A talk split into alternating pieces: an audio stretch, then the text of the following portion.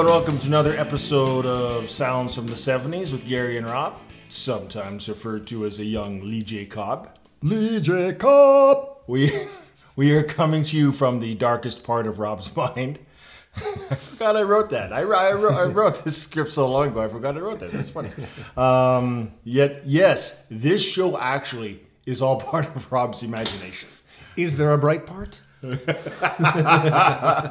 And uh, I am just a figment. Uh, I'm not actually, I do not actually exist. Dance, Figment. Dance.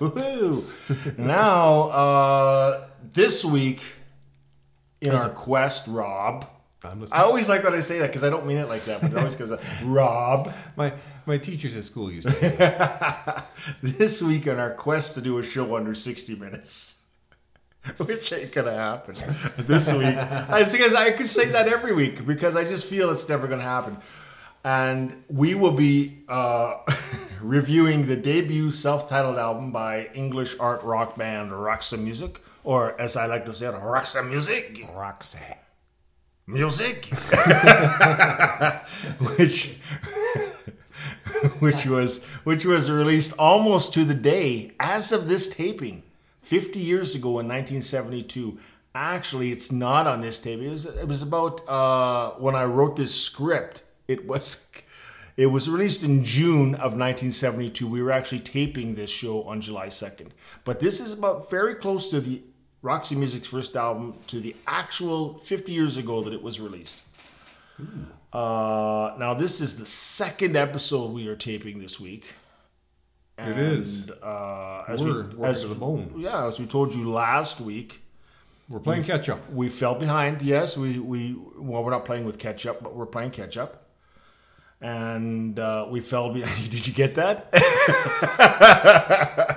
we fell behind in our taping schedule because of Rob's uh, grave illness uh, Uh, that and stupid employment. and stupid employment. Uh, sounds like a good album. Uh, and and my bad back, but which is kind of just wonky now. It's not bad. It's just wonky. It's still chattering a bit, but it's not it- screaming. It's not. It's not screaming. No. And uh, I'm a little bit hoarse today because we're actually. I had a last night. I'm not going to tell you what I did, but I did something last night. It was fun, Eh, but it wasn't. It was educational. it was, and it was. It wasn't work related, but it was supposed to be fun, but it didn't turn out to be all that much fun. But my th- my throat, and because we're taping on a Saturday, we never tape on a Saturday. Yeah, but- not in the afternoon. And in the afternoon because we have to catch up. Not catch up, but catch up. afternoon is like early morning. Uh, it is, isn't it? Why do you talk? I don't know. Just to fill the spaces, just to hear my voice. It sounds pretty. Why do you talk? Um, so, Rob, my sick friend, how was your week? And please, if you could, be specific, as I am very thirsty. By golly, I uh, took a couple of days off, a couple of personal days, and I just uh, got my head together. I screwed it on right, and no guy's going to tell me that it ain't. And uh, then I went to uh, work for a couple of shifts that uh, were crazy, man. Odds and ends. All right. Lost time is not found again. I, you know what? This is like the only thing we do every week, is it? No, I we have a it is. beginning. We have a beginning. We have the beginning, But yeah. this is the only segment we do every week, unless I have nothing. But I still do odds and ends, and I say we have nothing. we have to uh, do some of our uh, other segments one of these days. Uh, We're going to get to that. Not today, but Not that's today. actually one of the, the questions. future. One of the questions somebody asked us. Uh, Okay. So don't, don't, I won't. don't fart on his parade. Is what I'm saying. okay. It's what I had in mind. I'm glad you headed me off at the pass. I did. You were coming there, and then you were going to fart right on our his parade, our our viewer mail, Yeah. not viewer mail, email. Viewer email? Yeah, from one of our uh, listeners, and you were going to fart right on him. You were going to sit down right where he was sitting down and fart on him. But I said, no, keep that to yourself. I was gonna do- keep your fart to yourself. An electronic fart, which sounds a lot like the old fax machines when you uh, you answer them on the phone. Let's start this again. Odds and ends. Odds and ends. Lost time is not found again. We're proof of that. Okay, this week on Odds and Ends, we are going to talk about our favorite subject, which is ourselves Right and on. our show. Uh, I haven't done this in a long, long time, but I was checking our. I haven't done this in a long, long time. Well, you get wrapped up in doing the show and you got wrapped forget. up. It had to be at least six, seven, eight months. I don't know since I've actually checked the statistics, but I was this last week, and I came across something which really blew my mind, and uh, yeah, that doesn't happen too often. Well, it kind of does with our statistics, but um, when we when we came back from um, hiatus, Hiatus. last year because Oh, the moving. Yeah. we were Everyone was moving. Everyone moved at the same time, and it was very stressful. Literally, everyone moved. Even Uptown Mike moved. Even Uptown Mike. Yeah, and uh, even that we moved the studio, we all moved separately, and We uh, moved. it was uh, crazy. Apart and together. Yeah, it was it was crazy. So we, we we took I don't know eight weeks off. I don't know. Leave me alone. We went crazy. We went crazy. We took about eight weeks off because we had to because we just we didn't we didn't have Try to concentrating on a show when like uh, you're you're moving. It can't be done. Okay, don't talk. And and uh, we came back and we came back with uh, uh, uh, A bang? Crosby, Stills, and Nash. Okay, yeah. Uh, and Young uh, thing, and then the one we did right after that theme was the reggae theme. Now I'm going to tell you that the reggae theme did about as much as it as everything else did. It was uh, it was normal, like it wasn't less and it wasn't more. It was just like, oh, okay, well, uh, you know. When I checked it a, a couple months afterwards, because this was done. We first put the uh, shows on at the end of uh, August last year and the beginning of September. And that's when we aired those episodes. So I think I checked them maybe before Christmas or something like that, and it was still very average, just like just like our normal episodes. Not again, nothing big, nothing small, just average. And um, I don't think I've checked it since Christmas because we've been. I know I've been pretty busy since we got back from Christmas break with various things. I remember once this year in the winter. That's it. I think that's it. Yeah. And uh, so I checked it this week, and here, uh, our our sh- our episode on Bob Marley and the Wailers live album, which we both loved, uh, went through the roof. like literally is the se- second most popular episode we've ever done, and I'm swear to God, and the other episodes in they did they did they have done very well in the reggae in the reggae theme, but still kind of in commonplace. Oh my god, I didn't even notice Joni Mitchell. Oh my god, Joni Mitchell went through the roof too. Not as big as this. Bob Marley and the Wailers live album. I don't know what happened because what I followed, I followed those shows. I, I try and follow the shows. Something happened this year. Yeah, I don't know what happened because for like three or four months, it just stayed average, which is you know okay. Like that's okay if you we get a lot of viewers any or a lot of listeners anyways, and boom, it just stays average. That's okay. I thought Bob Marley would do better, but it didn't. And then it, all of a sudden, I check it and it's it went past our second biggest episode, which is the uh, Sorcerer soundtrack by Tangerine Dream. Well, And I'm just going to check how far behind it is from the dreaded Grease soundtrack, which for some reason is the number one rated show that we've ever done. That, that just makes me sick to say, to be perfectly honest with you. That's that's my favorite I- review, though. That is my favorite review because I, I- really let go on that piece of shit. I expect humanity is crumbling, so that does not surprise me. it wasn't a piece of shit because side one was really and side two was very good, but the second the second platter was just was just a waste of vinyl. Anyways, I'm not gonna go back there, but what a piece of shit. and then to have it and then to have it just like grow every week with listeners just pissed me off. Anyways, why can't I find it, Rob? The stats. I am, but the they used to have the they used to have the episodes all in one page, and now I have to go from page to page. to Maybe page. they're like uh, we've got so many of them that. Uh, Oh, they changed their format, the fuckers. I'm not going to say their names, but they changed the format, the fuckers. Bum wipes. What's your language? see how you can say it, and I and uh, I can say it. You can't see. I, I believe it. Uh, Rob, uh, how was your week?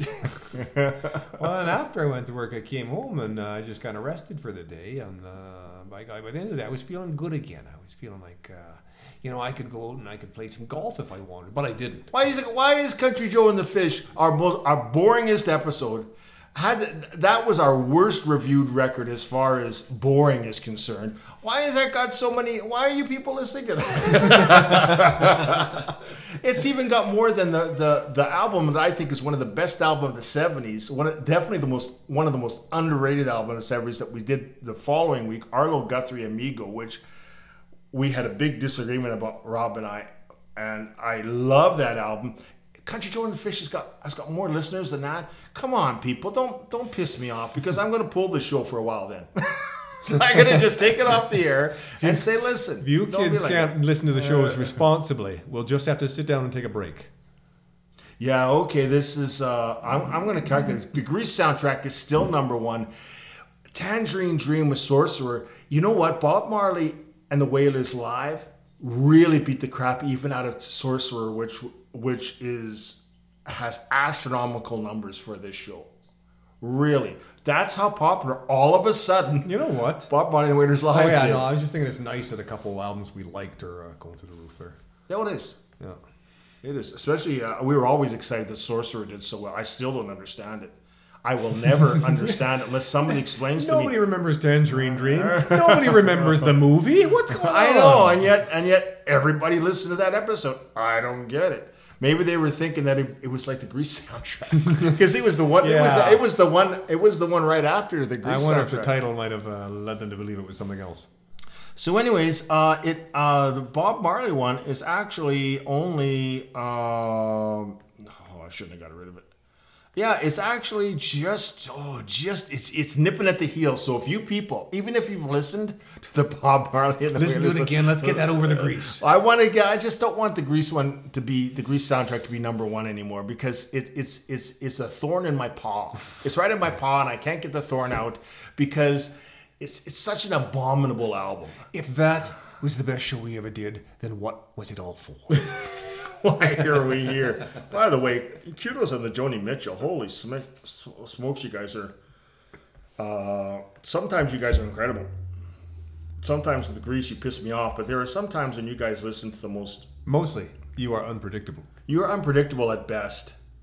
Uh, seriously, and uh, you're. I can never predict how an episode's going to do. I think an album is totally obscure and nobody's going to listen to it, and all of a sudden, boom, it does better than than classic albums that we do.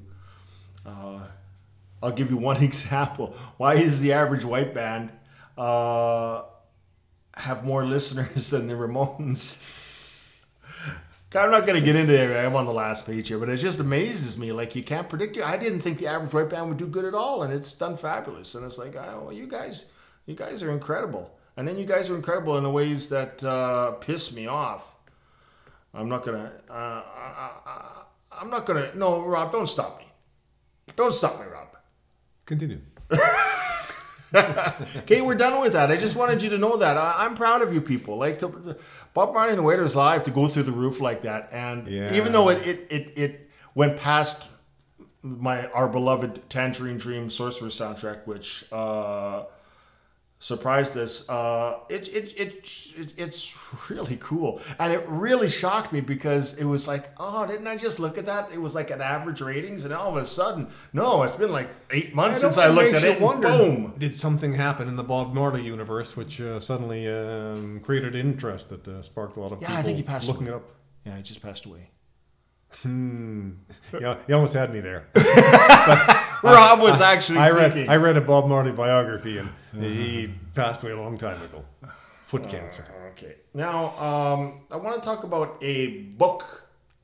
Oh, special? Actually, A I book? told I told Rob about this that I would do this, uh, but we're kind of ahead of schedule, or maybe behind.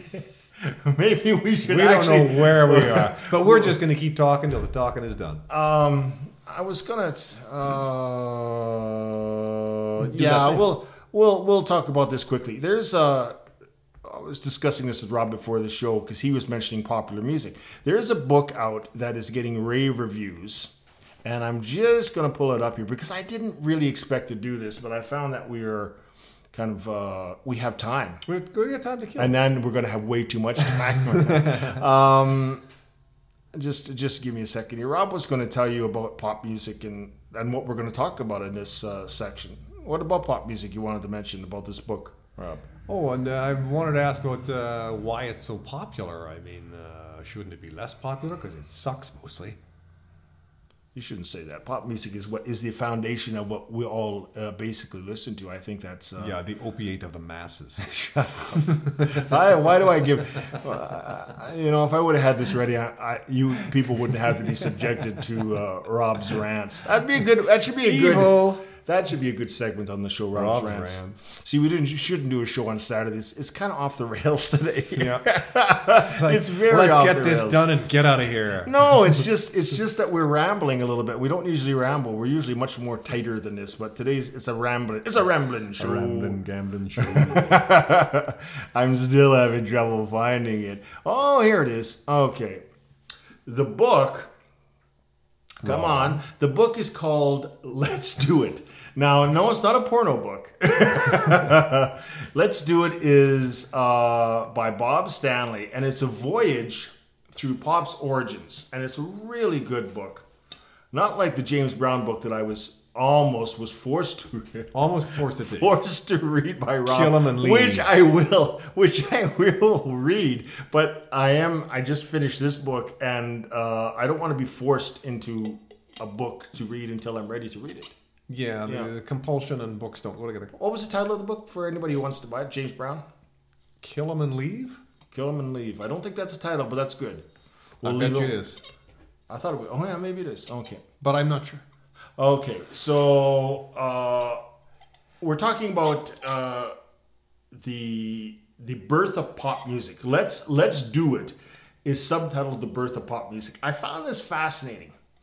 Uh, it's a very ambitious book. It's very long, and it attempts to tell the story of pop music from the turn of the 20th century, when actually the term was first used. Rob, a 1901 advert in the stage for a sheet music lending library promised all the latest pop dot music pop of course dot for popular music that's how we got that was the first instance First of usage of, pop of music use of, in of pop music. publication. right what oh in publication In publication. Yes, yes, and that was the fir- to the right and that's and it it it, it uh, it's interesting because I can't go back to 1901. I can't. I can't. I don't know. I don't know what. That's even before the American Songbook. I don't know. That's a long time ago. That's you think that mostly was classical. You think there was mostly classical and, and cowboy songs and uh, that uh, operas and close to the Spanish-American War there? Uh, might have been. Yeah, I don't, I don't know. Popular music. uh, I know they had popular songs by Stephen Foster and stuff like that, but that wasn't really a, a huge form uh, yet. But maybe I'm wrong. I mean, I'm, I, I you know- consider myself knowledgeable in music in general, but I'm kind of drawing a blank on this for some reason. Popular music, as far as I consider popular music, like you got, you have the 1910s with your Rudy Vallée singing into the and then you have your Frank Sinatras and your Bing Crosby's and, and stuff like that, uh, the- which is the American Great American Songbook. But 1900. Yeah, I'm thinking like to be pop music, it kind of has to be spread around the uh, the culture. Um, uh, I'm always thinking electric media like uh, radio. You know, you have a very good point because that's a very good point because we weren't traveling much in the late 1800s. Uh, we weren't going overseas. Popular music, yeah, that's a. Good, I'm thinking, we're not going to get into that because that's really complicated. I'm thinking of the time maybe you had traveling shows that popularized yes, music, but the only music that really came around because we didn't have really recorded music as of yet. and that's how music. We had the invention of the recorded music, but we didn't really have recorded music. No, Um, so you're talking about sheet music and songs that are written that are brought to people. Yeah, that's really complex. if you have traveling shows, it can spread the music like that. But uh, you know, with no radio, no real um, lots of traveling, music I imagine uh, was a lot more localized back then. Uh, Oh yeah, well uh, this this book uh, it begins in Victorian London. As the Victorian kind of London ends, so you got vaudeville music, right? You got that the uh, the vaudeville type music in London. Uh, and then it goes to the present day uh, of pop music, which it covers over 600 pages of this book. And it is extremely interesting how, uh, you know, you have people from the jazz community who were one time popular music, big bands. Uh, Louis Armstrong, Duke Ellington, and of course Frank Sinatra. Uh, they actually, in one way, well, of course, Louis Armstrong and Duke Ellington were, of course, jazz musicians, but the singers were also considered, even though most people consider Frank Sinatra like a popular uh, standard singer, uh, at the time it was considered also a jazz singer because that's the way it was. I can't well, explain that, style, because that was the style, and um, it's just interesting how um, one of the most interesting things which I want to get to, is how music has stayed the same and how we look at it through the past 120 years. Um, in that, for something like jazz, which became uh, popular, it's just you get the same kind of snobbishness that you still get nowadays and you still get the criticisms. You could almost hear the criticisms of rock and roll in the 50s back Applied in the 1900s but yes it, it, really is. One one thing that is said like jazz is the assassination the slaying the murdering of syncopation. Uh, we are musical anarchists is, is something that somebody wrote at the time. I mean these uh, in Variety magazine, in the first recordings of country music, that was around 1927, I remember, because that was Jimmie Rodgers and, and the Carter family. Uh, in Variety Music, they wrote, It's poor white trash music with the intelligence of morons. so you're looking at almost. I like it, that kind of. It's passion. almost unbelievable to read because almost every new music that comes the all through generation. all through the all through the last uh, 120 30 years since we've had media as you said come through the radio waves and then the television waves and then satellite and whatever um, radio, has uh, been criticized phonograph. as garbage it really has it doesn't matter what it is it has been criticized uh, at when starting out rock and roll was the devil's right? music in 1910, a New York Times writer was complaining that music had become too mechanized, mechanized and soulless. This is in 1910. I say this now. I bet you that guy was used to going to classical right. He was decry- decrying the factory output of Tin Pan Alley of writing this pop standards oh, yeah. in 1910. 110 years later, I'm I'm talking about the music now being, and I could be wrong. It's just my opinion, but I'm just saying the same thing. I'm saying that pop music is too mechanized, mechan- oh, mechanized and soulless, and it's amazing how you think things have changed, and it has, but we don't like anything new. we don't like change. We don't like anything new. Uh, we get ingrained with the music we heard in our twenties, we do thirties, and uh, that is that is what is basically point, clear. Something clicks off, and you just you, you don't have any patience for the new stuff coming out. That is that pretty much sums up pop music. It really does. What Rob just said pretty much sums up this book, and pretty much sums up anything that we talk about music. Is that we have our own time I know that I have my own time with the music that I love. Luckily, I love a lot of different kinds of music, but it is from a certain well, I'm not the ones that I love the most are from a certain time. There was a time when I could not listen uh, to like Frank Sinatra didn't have drums. I had a hard time adapting to music that just had strings to it.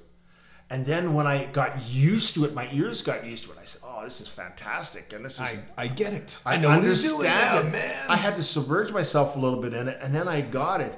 But if I didn't have that patience, I could easily dismiss it as old people's music, like people do like now with people with the music that I love and we love, as like that's that that bullshit old music. Although we're lucky because a lot of young kids love our music that we listen to, and I tried to keep up with music until we hit the millennium, and then it was like the rock bands. There was just first of all there was too many. and Yeah, you know there was with 600 depth albums of, coming out every week. uh, songwriting and uh, the fact that you could record electronically on no cost anymore. Yeah, anyone who wanted to do an album could do an album, which I think is great. But as far as um, listening to new material, there's so much of it. Yes. What rises to the top? It got to be it got to be uh, too much, and there was independent labels, which when we were growing up was few and far between, and then almost all uh, bands were releasing independent records on their own labels and or just upstart labels. And the music became too much, and then the music changed, and I didn't like the music that was on the radio. They stopped playing rock music and they started playing pop music, and then there's just too many acts and too many acts I didn't like, and it just basically I think time went by me. I think I think that happens uh, to a certain extent. Is that you try and follow the music, and then there comes to a point, and there are critics that are still Greil Marcus, as I mentioned like every week on this show, uh, comments on music uh, from 1880 to present. I wish I had that ability to listen to all music like that. I don't.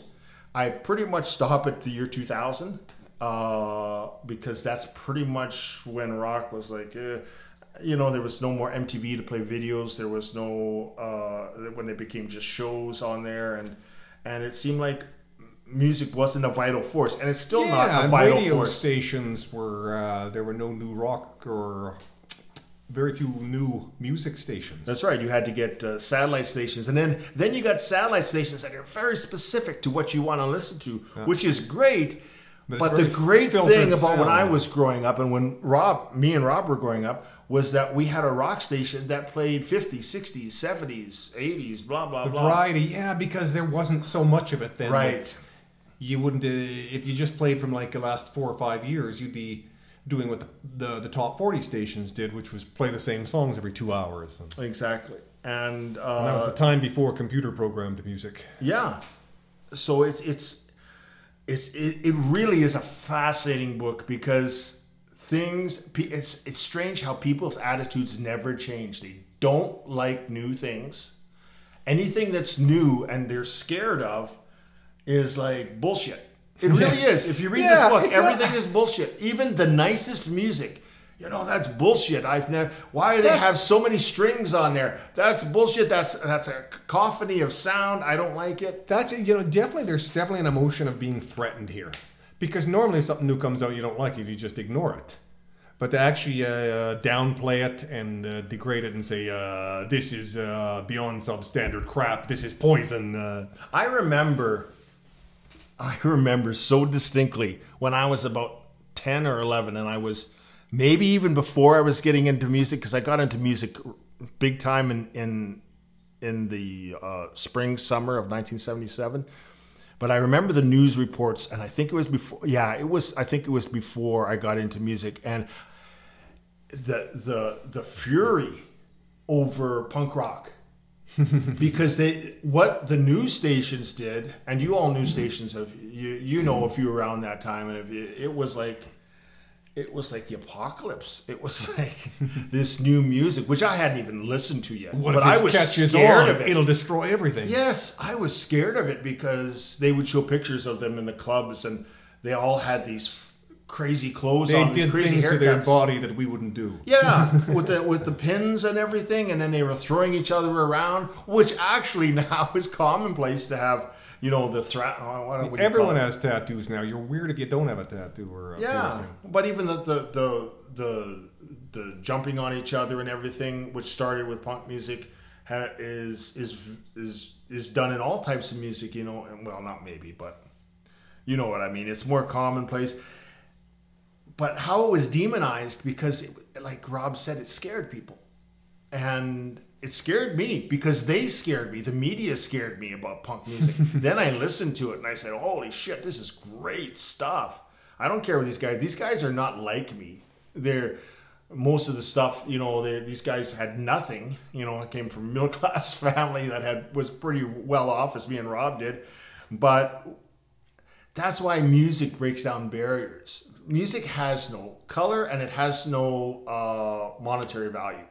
Music is just music. So if you got music, listen. Anybody can like the Ramones or not Rob, but anybody can like a group like the Dead Boys or the Sex Pistols that are sounding off about anarchy and sleeping in the streets and peeing on people because they're drunk. And you don't have to associate with it to like it. You just have to like the music and say, I could understand being, I'm not in that situation, but I can understand being in that situation, what I would do if I had no money like these kids. Like you, I wasn't like them, but I love the music. And that's what all music should do. It's, it should be able to transport you. I didn't think music really did that for people until rock and roll came. That's why me. That's why rock and roll has such a uh, uh, an arm. What am I trying to say? It has such a bear hug on people for the last 60, 70 years that no other music has ever had. And that when you see commercials, it's rock music. And when people quote lyrics, it's from rock music. And it, it it's because it's the only music that I think you can you can actually identify emotionally with completely.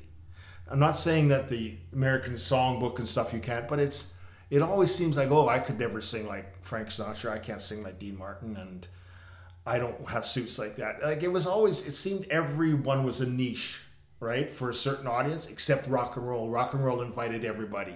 You like country Yeah. music? We have that in our music. And you like jazz? We even have a little it bit of jazz in our music. You like standards? We put standards in our music. We we don't we don't segregate. It got mixed in with everything because there were so many different people from different musical backgrounds coming into it. Exactly. Exactly. Who listened to all that stuff, the initial people and even the second generation of rock and rollers who listened to the stuff beforehand and incorporated it into their music. That is the great thing about rock and roll to me. And also pop, pop but it's just it's just fascinating about when you read this book how pop is so no matter what decade it's assassinated upon you know it's like it's like oh that's terrible. I, I did the same thing in the, when the millennium started and all the britney spears acts came and i said this is this is garbage. This is terrible. I know it's obviously not appealing to me. It doesn't mean it's garbage. It just means i was overreacting because i thought it would take over and it did.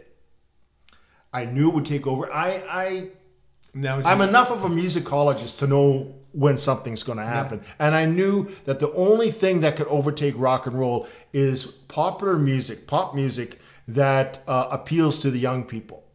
Now, pop music, I don't think appealed to pop music when we were growing up was like the Poppy Family. I don't think anybody remembers the Poppy Family. Um, you know, uh, Paper Lace, the night Chicago died, like things like that. Like pop music was pretty terrible. Like it was pop music was like Barry Manilow and shit like that, and it, that wasn't it wasn't it wasn't clinging to people. Now they actually have mute pop music that speaks to the young people, to the 18 year olds. And I knew when that happened that rock and roll would survive, but it wouldn't be the popular form anymore. It wouldn't be the form. It would be now now it would be pop music. And maybe that's why I had such a visceral reaction to it and so angry is because I didn't like the music and I knew it was going to take it take over, which it did. I'm very good. I'm very good at predicting things. If I hear it, I, I can I can hear things and say that's that's going to last a long time or that popularity is not. Luckily, you know, we still have we still have punk music in in its own form. I mean, we don't usually discard music. We even still have progressive rock, but now it's turned into a different form of progressive rock. That's the one form of music that you almost never see the keyboard oriented bands anymore. They're all very uh, hard, heavy metal, Hard really rock, heavy metal. heavy metal, yeah. And they're the progressive rock bands. Other than that, everything has its niche. If you ever go into the satellite stations, you know everything has its niche because it's there. I'm surprised as how many satellite stations they got for how many different uh, Oh. music styles that I'd never heard of or thought of. stunning actually when you think of it because when we were growing up it was you had your am stations and then you had your rock stations and then There were only you had three your- channels on TV. yeah it was There were only three condiments. and they would uh, they would they would put everything uh, as much as they could into that thing but now they decided this. you know and rock was another thing that rock since it encompassed so many things we're really getting off topic because i'm running out of time again but uh, just one thing i want to say something that we just have been expounding upon rock took everything took all its influences and put it in.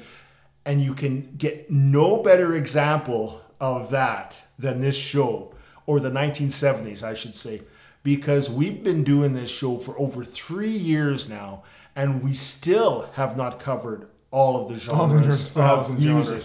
and we may go another year or two until until we do. I, they just keep popping up. When I think that we're near the end, I remember another form, or I look up another form, and it's like, my God, this is all rock music uh, in its time. It got played on rock stations. Even reggae music is considered a form of rock music uh, because it was popular in the 70s and it was played on the FM stations. That's we are all encompassing in rock music. We we love diversity. It's it's it's the heartbeat of rock and roll, and uh, it's not in any other form of music. No, other forms of music are a little more glass case, a little more. Here's the the confined boundaries, and uh, if you do go outside them, you're a bit of a rebel, or a lot more of a rebel than you would be if, if you were doing rock music and did that same thing. Exactly. Um, so to sum up, pop music is crap.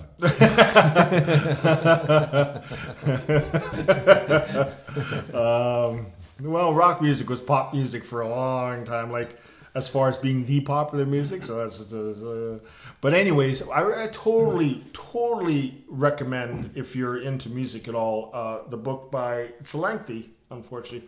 The book "Let's Do It" which I'd like to write a book. Let's let's, let's do, but it'd be about something yeah, totally different. Totally different. Not Bob music. let's do it. Let's do it by Bob Stanley. Those, those, French bikinis.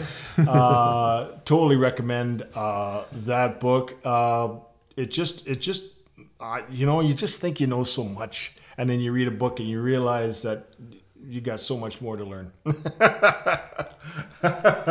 there's there's there's really history is never ending. That's why I hate people trying to cancel history Jeez, because when we, when we, were growing up, this was just stuff that was happening, and some uh, at some point it became history. It became history. it just becomes history, and there's so much we, that they don't teach that you have to learn by yourself, and that's why living, you're always learning. You learn until you die. Yeah. And that's a great thing. You never, you never, no matter how smart you are, you never learn everything you want to. I will never get to hear all the albums I want to hear in my lifetime, and I will never know all the things I want to know about music in my lifetime. It's just might fast. Stay alive as long as you can. Not really.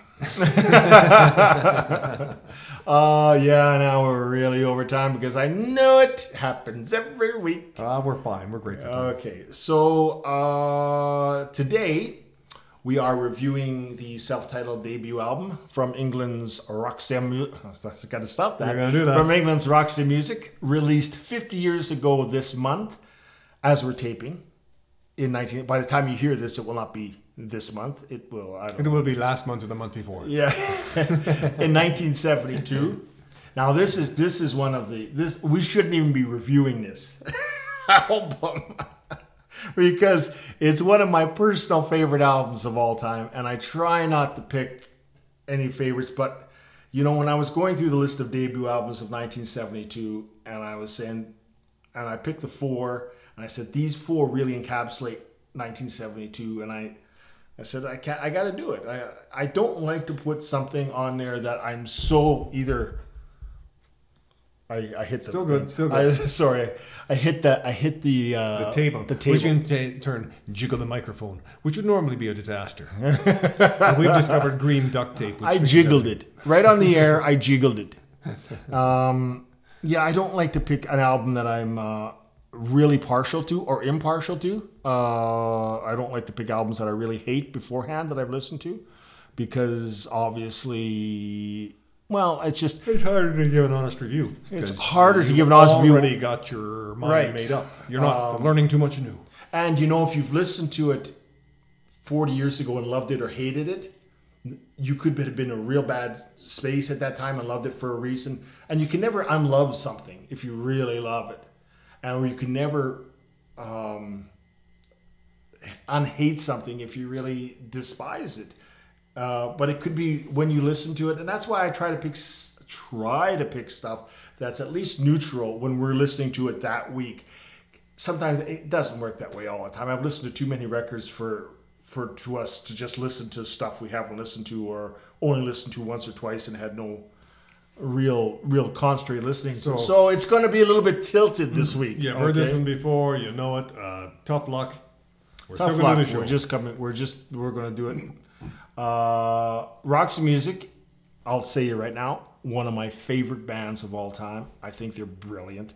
They're an English rock band formed in 1970 by Bryan Ferry, who was the band's lead singer and main songwriter, and all around Driving force. genius to me and driving force driving force very much so yes uh, maybe not at the maybe not so much at the beginning but definitely by the end of roxy music was the was was was roxy music and uh, other members of roxy music were, were uh, the great guitarist phil manzanera uh, Andy Mackay on saxophone and oboe, and Paul Thompson on drums and percussion. And most importantly, for the album that we are reviewing uh, at the time, uh, one of the original members was Brian Eno on synthesizer and treatments, which is just kind of noise created by synthesizer, Yeah. which is just amazing. Cool synth noises. Yeah, cool synth noises. And uh, he also was on their next album, For Your Pleasure, which, by the way, is uh, amazing. All their albums are amazing. I'm sorry. Um, and then he left the band and started the solo career. Now Brian Eno is the Brian Eno. But uh, he started out in Roxy Music. Uh, and that's basically it. I mean, they, they were they were they. Bryan Ferry was an artist. He uh, one of the art school people, uh, and actually a, a few members came from the art college uh, t- type of background. And we won't get into that too much. Sometimes we get into that too much when we waste time. Uh, but I heard, I heard. So we'll just get into this. I heard Roxy music for the very first time, to my knowledge. Well, I heard "Love Is the Drug" on the on the radio. Yeah, that's the one I first heard. That was one played all the time on the radio in, since since the album was released in 1975, Siren. But you know, it was just a kind of like song. Like Roxy Music was not really music that was played. And Roxy Music broke up in 19 broke up or took a lay uh, took a, a had a layoff of a couple of years. I don't know. Um, I don't know if they broke up. I it's kind of still ambiguous, but they released a whole bunch of albums, including these, this one, obviously, about four or five. And then about 1976, they they they took a break. Bryan Ferry did a couple of solo albums, and then they came back in 1979 with their album Manifesto. But they were a much much less experimental art rock band and more of a um, oh, I hate to use the word new romantic, but or art vogue band, but much less complicated, but um, both both uh, lyrically and musically, but uh, in in itself was a different sort of music. It was. Um, can't. I, can't- I can't think of. It cannot be described. was- I cannot describe it. It, it. It's. I'm sorry. I just. Go, you have to listen to it. So, anyways, it wasn't Manifesto that I started listening to it, even though Dance Away, the song from it, was uh, popular on radio. It was actually Avalon and Flesh and Blood. And I heard, I, I bought Flesh and Blood, which was the released in 1981, and or 1980. See, I don't know. I'm, I'm going way back in my memory. It was one here. in between one. and I'm going way back in my memory here because I know that Avalon was released, I think, in '82, and I'm relying on my memory instead of my notes because I don't like to rely on notes for stuff that means something personal to me. But I heard Flesh and Blood, I really liked it. I know a lot of critics kind of didn't think much of it uh, at the time, but some do. Greil Marcus again, who I mentioned, really liked Flesh and Blood. I just loved the sound. It was it was a lot synthesizers, and it was it was just new to me. It was very romantic, but it was very I don't know. It was it was different from what they did before, and I I bought Flesh and Blood, loved it, and then I bought Avalon, and Avalon is like was one of my favorite albums then, and it is one of my favorite albums now. I used to listen to it all the time. It had songs like More Than This and. Uh, it was just a beautiful album from beginning to end, five star record. I can say that because we can't review it because it's in the 80s. But I was I had become a Roxy Music nut because I had heard those two albums. They went on the Avalon tour, which was their last tour before they broke up, and I didn't get to see them. They were here in the city, and I didn't go. I don't know why, because nobody was Roxy Music fans, so I guess nobody would go with me. And tickets were so expensive at ten bucks, that which was huge for me back then. Yeah. Uh, I really wish I would have gone, but at the time it made sense. Anyways, I went back right away after buying those two albums. I went back to the beginning and I think about 1984, I bought their first album, which is this one that we're reviewing, Roxy Music. And it was like I had never heard anything like this. Like, holy shit. From the first time I listened to it, I was like, what is this? There's like three songs in one song. It changes three times. this is how I want music to be. This is breaking every single damn rule about how to make music in every song. It would have disjointed guitars in it when it's not when you shouldn't have. It's got a nice, oh, it's got a nice melody, and all of a sudden you got a disjointed the guitar, guitar, thing coming in. And I noticed the uh, the bass and the drums tended to be turned up quite a bit. Yes. very dominant. You can hear music. you could hear on some songs the bass and the drums be low at the beginning of the song, come up high in the middle. It was like there was no there was no boundaries to their adventurousness. They had no rules. I was stunned by this. I said, I want to make music like this. I want to make music that is n- that is not just the same all the way through. Of course, you do have to do that. From but what I time. mean is, what I mean is, this was my motto: as you can have no rules. There are no rules. If you decide that, and that's that's what I just I, it just blew me away. I listened to this album, God, once a week for like a year, because it was intoxicating to me, and I brought everything that Roxy Music gave to me with all their albums, all of them, and my favorites are the early ones because they're really adventurous, but I do love the later ones when they reformed again. Is the sense that you can change the song right in the middle and then go into another section. It's still the same song, but it's a different chords. It's different timings. It's, it's yeah. It's amazing what you can do. I didn't know that I didn't know that that you could do that, and they did it with such ease. And I was blown away. And pretty much all the parts sound really good. Like they're all really interesting, good sounding parts. It's not like there's any anything that slacks anywhere. That's the point. Uh, I think that's one of the things that attracted me so much to the record is that it wasn't experiment almost for experiment's sake, but it's experiment because they I had, like the way this sounds. They had a lot of really good imaginative stuff to pack yes. into here. It wasn't just oh let's change the song into this, even though it's bullshit. And that's the thing about the song is it changes from here to here, and that's the only thing that we need to it's, do. It just said it know. works. Hey, you came up with a, that piano thing in the middle.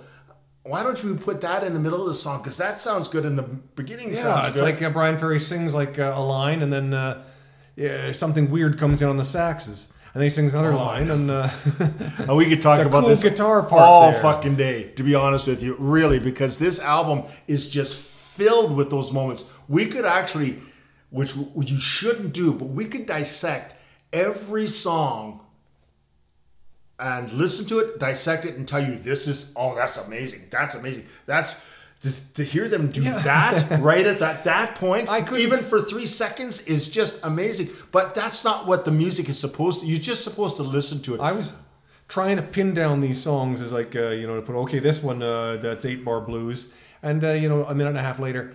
It's not. it's not. He's doing this descending line with a different um, uh, melody, and uh, like there's way too much to go through with because we'd be here forever yeah. talking about every song but there is almost they even do they even do a doo-wop song at the end at the which end and it sounds totally convincing it sounds like a doo-wop done by uh, a very uh, upscale type of doo-wop group but it still is so convincing they do every form of music and sometimes they even do a form of music in the middle of the song that's different from the one that started you got you got you know starting with remake, remodel, uh, and the lyrics on this album. Fuck, I, I can't even get into that. They're just uh, they're just wow. But like it's I can't get I can't talk about it. I really can't talk because it's so inventive. How can I talk about one song? I have to mention how it comes in out of nowhere and then starts with only two fucking instruments and then the whole band comes in. I mean, how I can't explain that. It's just it's just amazing. I can't. But I, all I can say is about uh, what a way to open up a band's career. We talked about this last week with the Eagles. But what a way to open up with a with a song like Remake Remodel, which is just really rock and roll, old fashioned club bar rock and roll. Uh, and yet there's I love the part, and I've always gone back to this part where they they, they play the each everybody gets a solo. Oh, yeah, which they is kind so, of um, they're playing two bars, that? and then uh, the whole band out, cuts out for two bars. One guy plays, and then they play for two bars, and uh, the next two bars, another guy gets his thing to do that. Yeah, even the drums. And I'm not putting that down, but you don't do that. You just don't do that. You don't give the bass. Yeah, like, come to think of it. you don't give the drums a solo in the middle of a song. This is a this It's is always like maybe one or two guys soloing. You don't have uh, the the whole band showcasing what they can do. Uh, and in really quick snips, but you you remember them. Like they're Yeah. memorable. They're only quick, as you said. They're only two bars long. Each. they're such weird snips. Yeah, that is just fucking amazing. And then we get to me the centerpiece of the album, which to me is "If There Is Something," which I can't explain. I I wish I could write something like this, but it has three parts to it. But it's it's the same song, but there's three parts to it, and it's fucking brilliant. it's it's I it blows my imagination because there's so much intelligence in this. There is so much intelligence in a whole album, and I cannot break down one song because this music was not meant to be broken down because it just becomes a lot of blah talk about something that has to be listened to. And I love this album. It changed my life.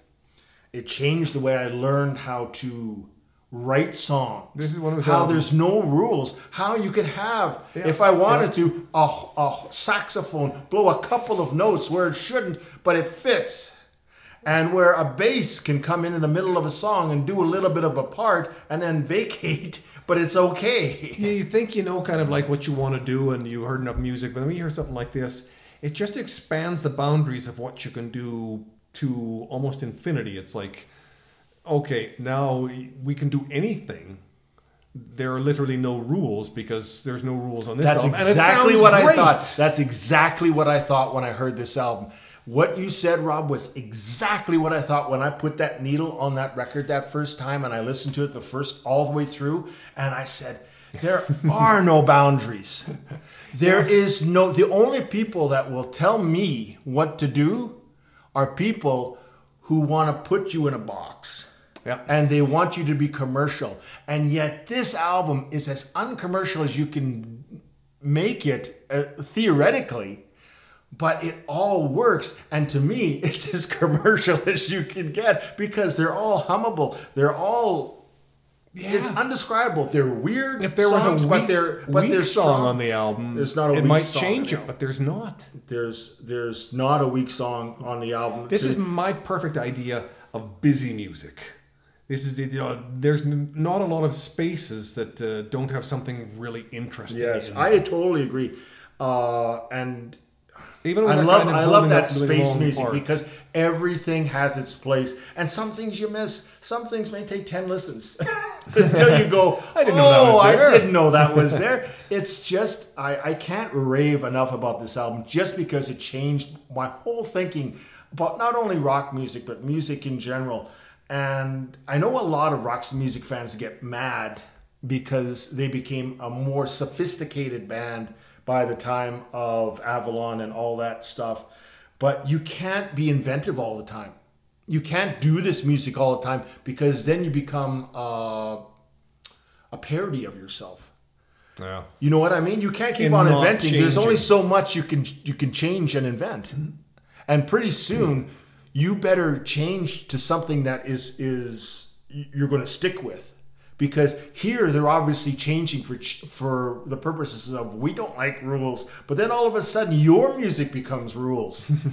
And it's like to get away from that you become another band which they kind of did. And i love them for it because they made the most beautiful music in their second incarnation that is just as strong star wise as as these albums but they're they're radically different but they're just as powerful in their own way but this, I can't talk about each song because I would be here all day. I know Rob would would if we were playing the songs and I we were talking about them.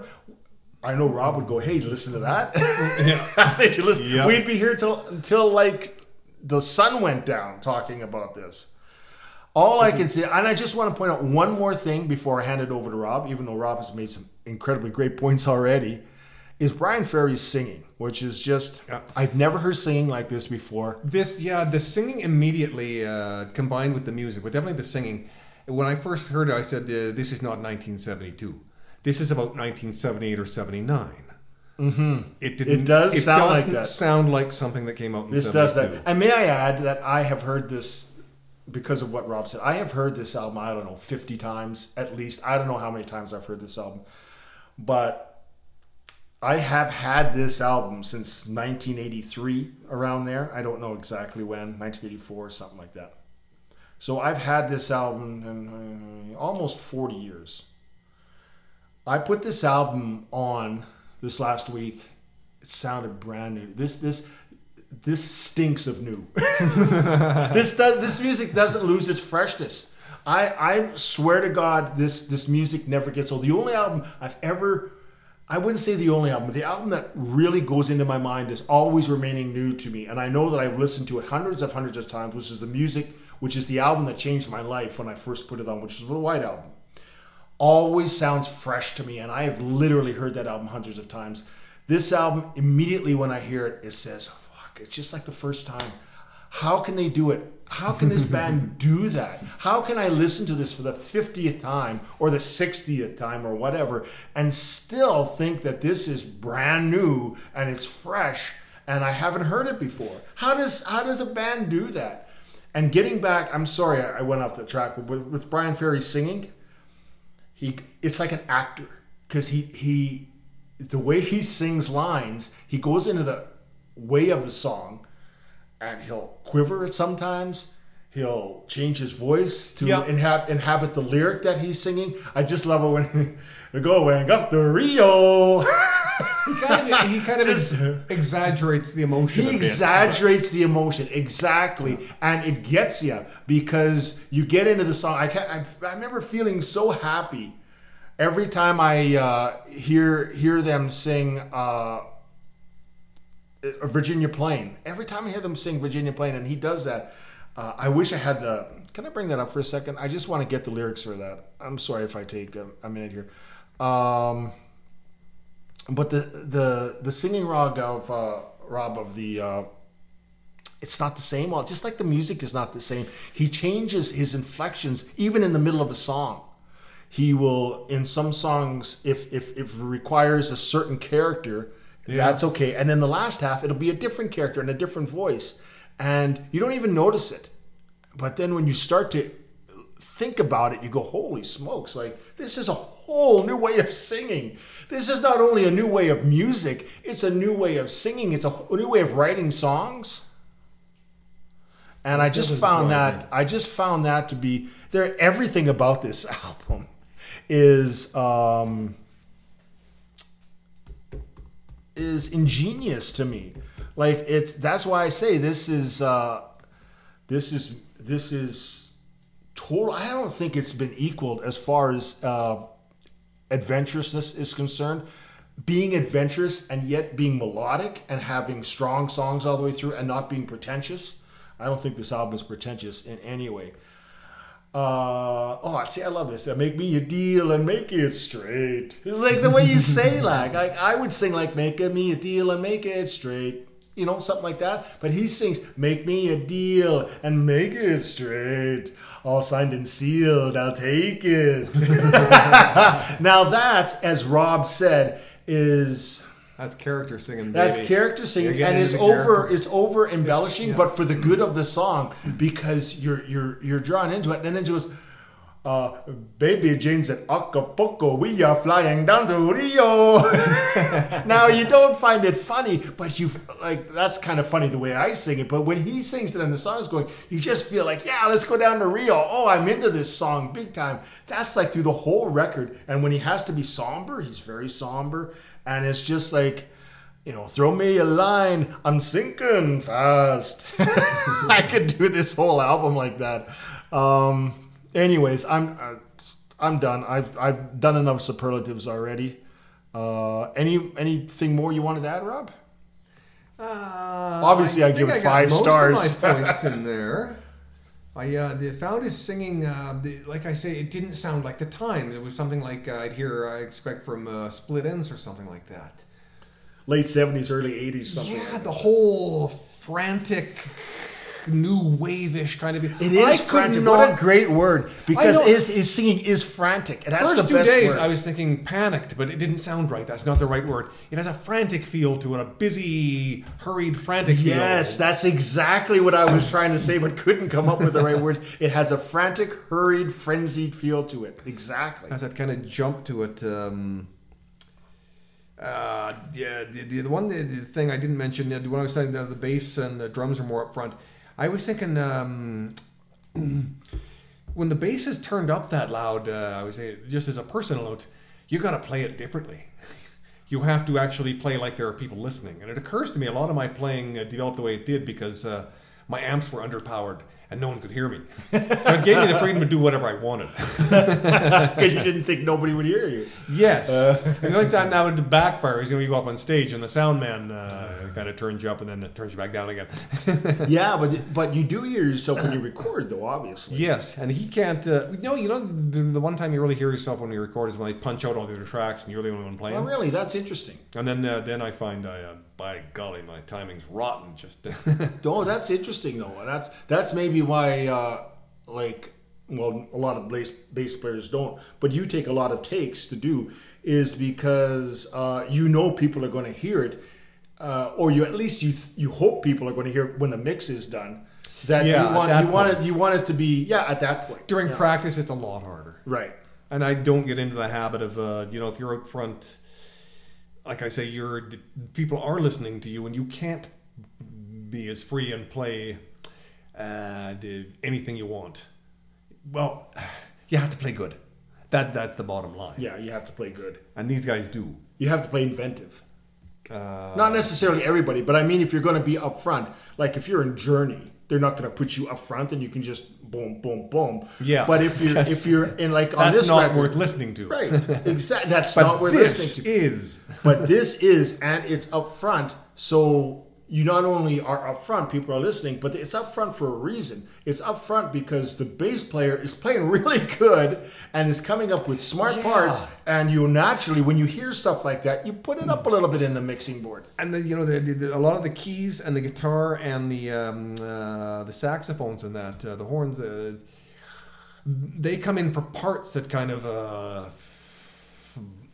bubble up at the time they're being played and then they back off quite a bit so it's just yeah, that it is. style of There music it is. Again, a, a point I wouldn't have made, but is an excellent one. Is is how things appear and then slowly disappear. yeah And it sounds only if you say it a by or for I mean uh, the moment that they're there then they're gone Yeah. they don't reoccur anymore and you think us saying that though, oh, that's jarring, isn't it? No, it's not. No. if you do it right, it's not jarring. In fact, you, It's I didn't even know. I didn't even realize that till Rob just said it, and I was like, you I know, I've been listening to this away. for forty years, and it's like that's right. everyone everyone in the band was very consistently playing really imaginative good stuff and they're so um, encapsulated with the song, which is always my that a musician should care about the song, which means hey, you only got three seconds here,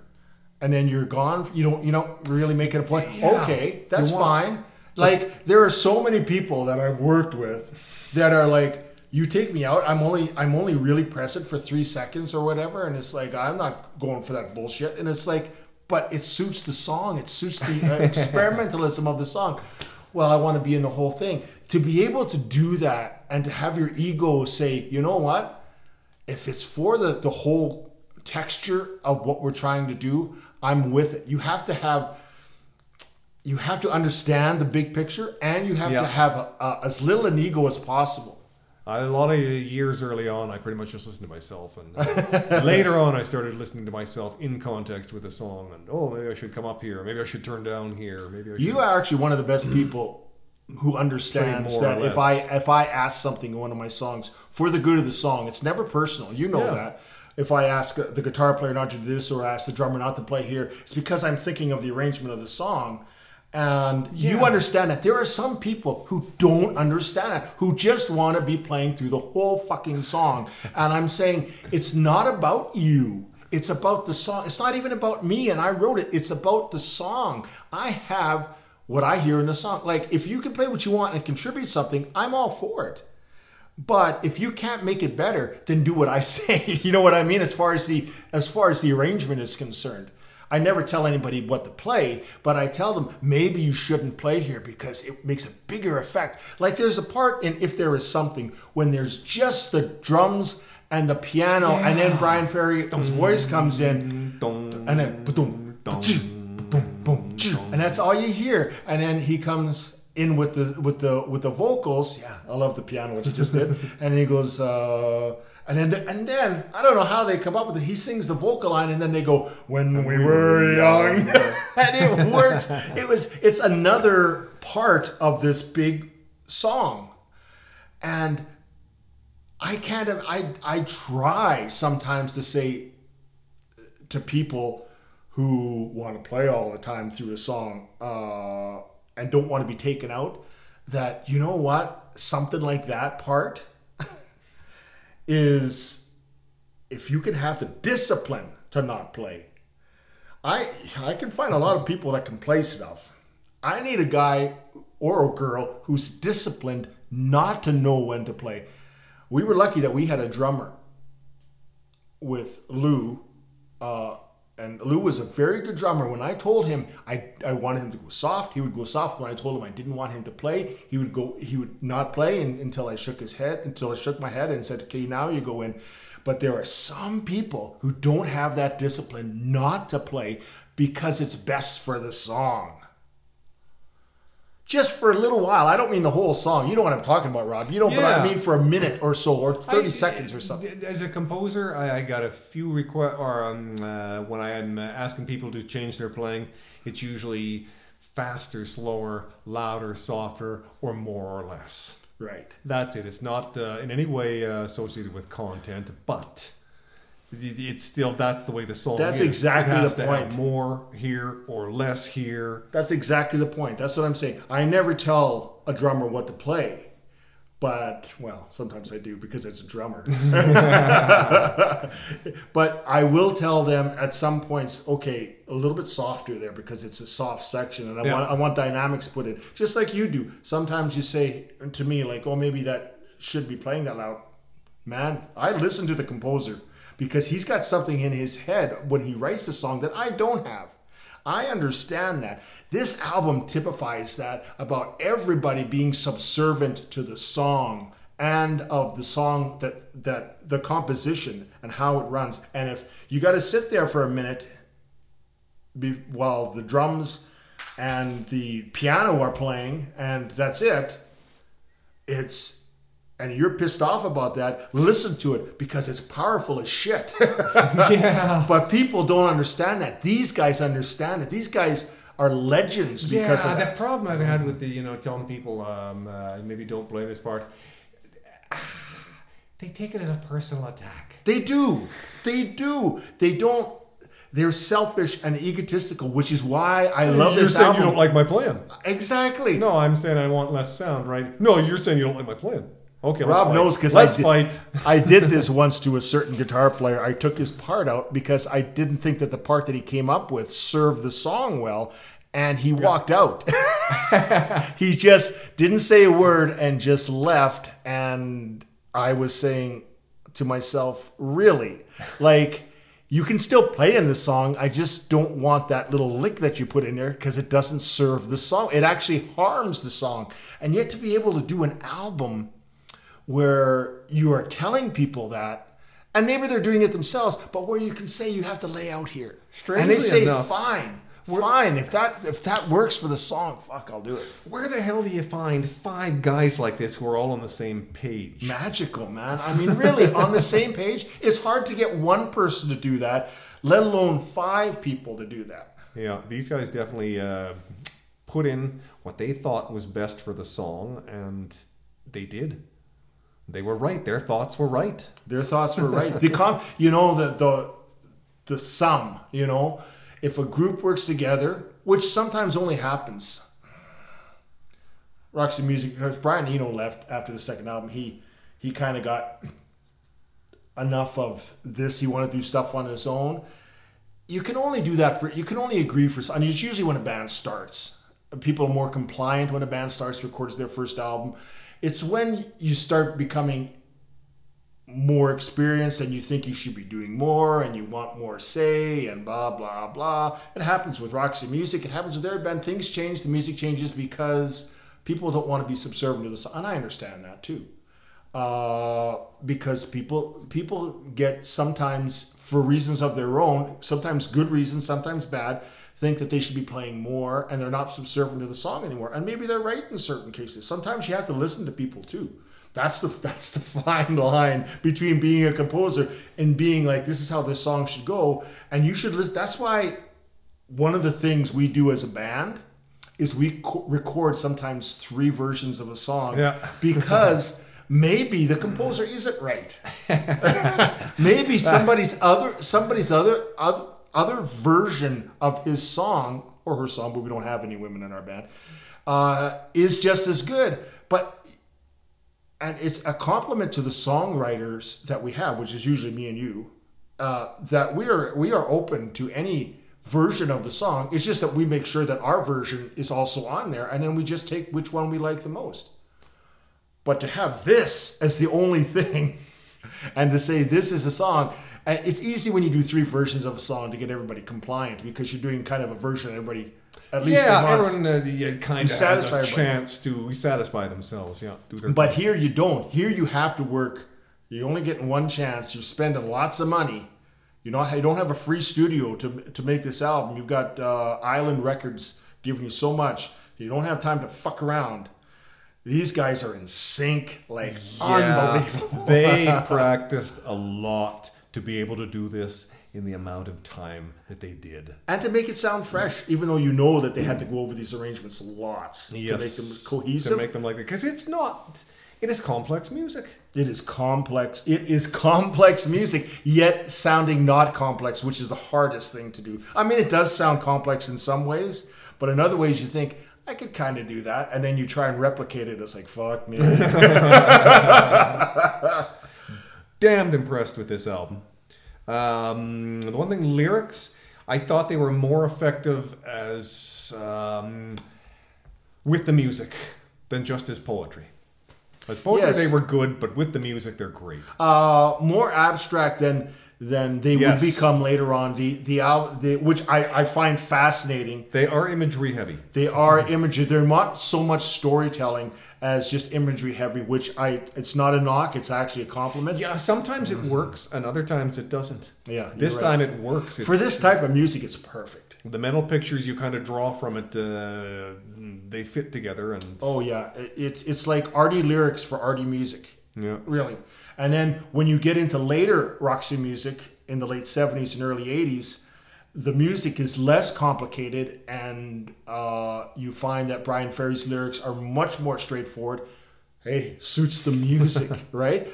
Brilliant. I, I, I find every facet of Roxy music from beginning to end. They are one of my favorite bands of all time, literally. And I, I, I spent most of the 80s listening to every Roxy music album and just going like I don't know how these guys do it. I've never heard a band like this before and I have yet to hear a band come close to this.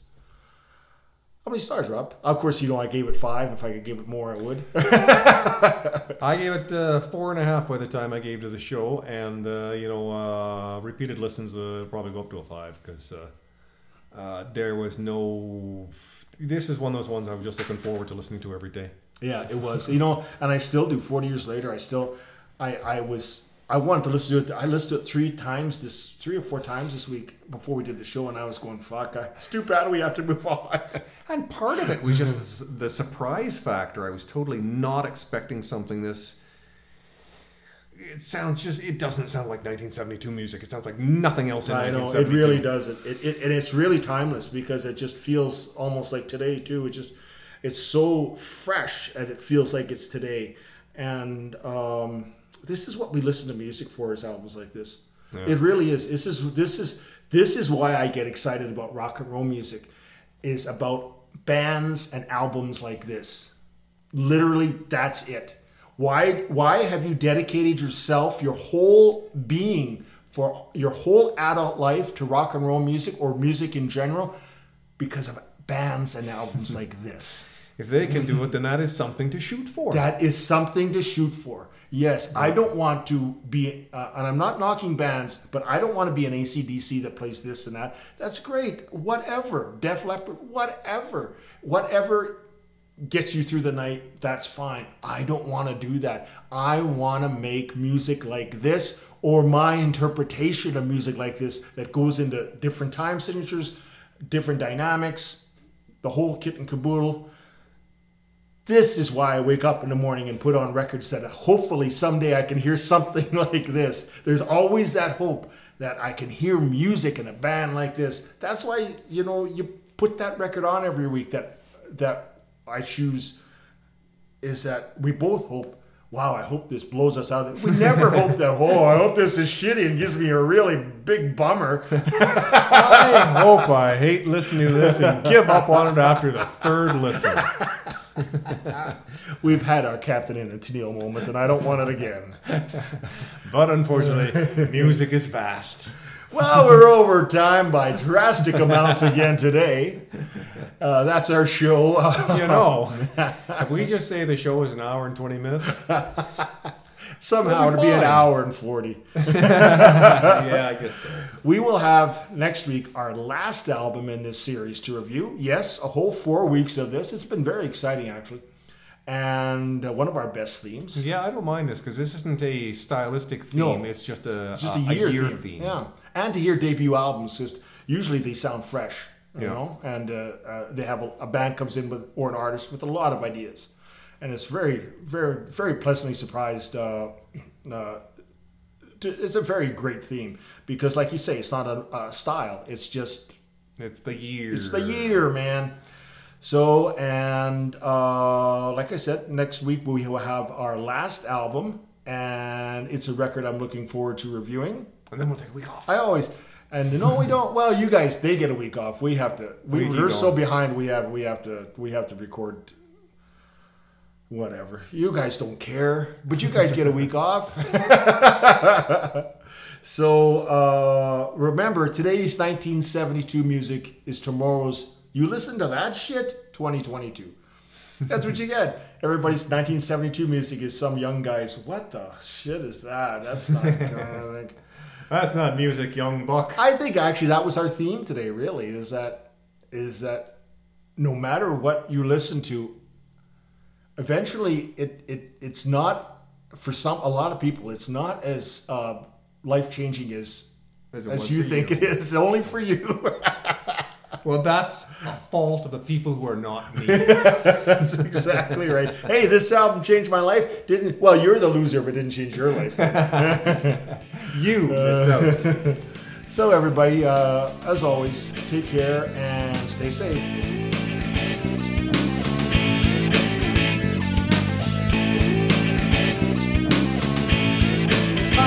Just write her on